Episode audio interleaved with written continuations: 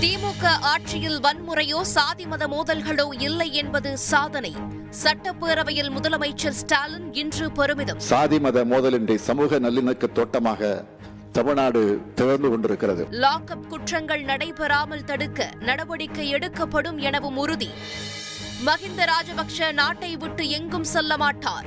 வெளிநாட்டிற்கு தப்பிச் செல்ல இருப்பதாக தகவல் வெளியான நிலையில் மகன் நமல் ராஜபக்ஷ இன்று அறிவிப்பு.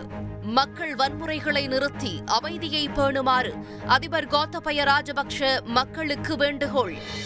இலங்கையின் ஜனநாயகம் பொருளாதார மீட்சிக்கு இந்தியா முழு ஆதரவு. வெளியுறவு அமைச்சகத்தின் செய்தித் தொடர்பாளர் அரிந்தம் பக்ஷி இன்று தகவல்.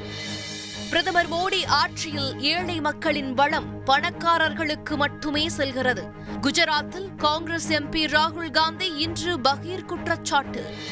ஆக்கிரமிப்புகளை அகற்ற தடை விதிக்கப் போவதில்லை. சென்னை ஆரேபுரம் ஆக்கிரமிப்பு வழக்கில் உச்சநீதிமன்றம் இன்று அதிரடி. அசானி புயல் தீவிரம் அடைந்ததன் எதிரொலி. தமிழகத்தின் வட கடலோர மாவட்டங்களில் இன்று வெளுத்து வாங்கிய கனமழை. ஆந்திராவுக்கு ரெட் அலர்ட் முன்னெச்சரிக்கை நடவடிக்கைகள் தீவிரம். உக்ரைன் மீது ரஷ்யா ஏவுகணை தாக்குதல்களை தீவிரப்படுத்தியதன் எதிரொலி.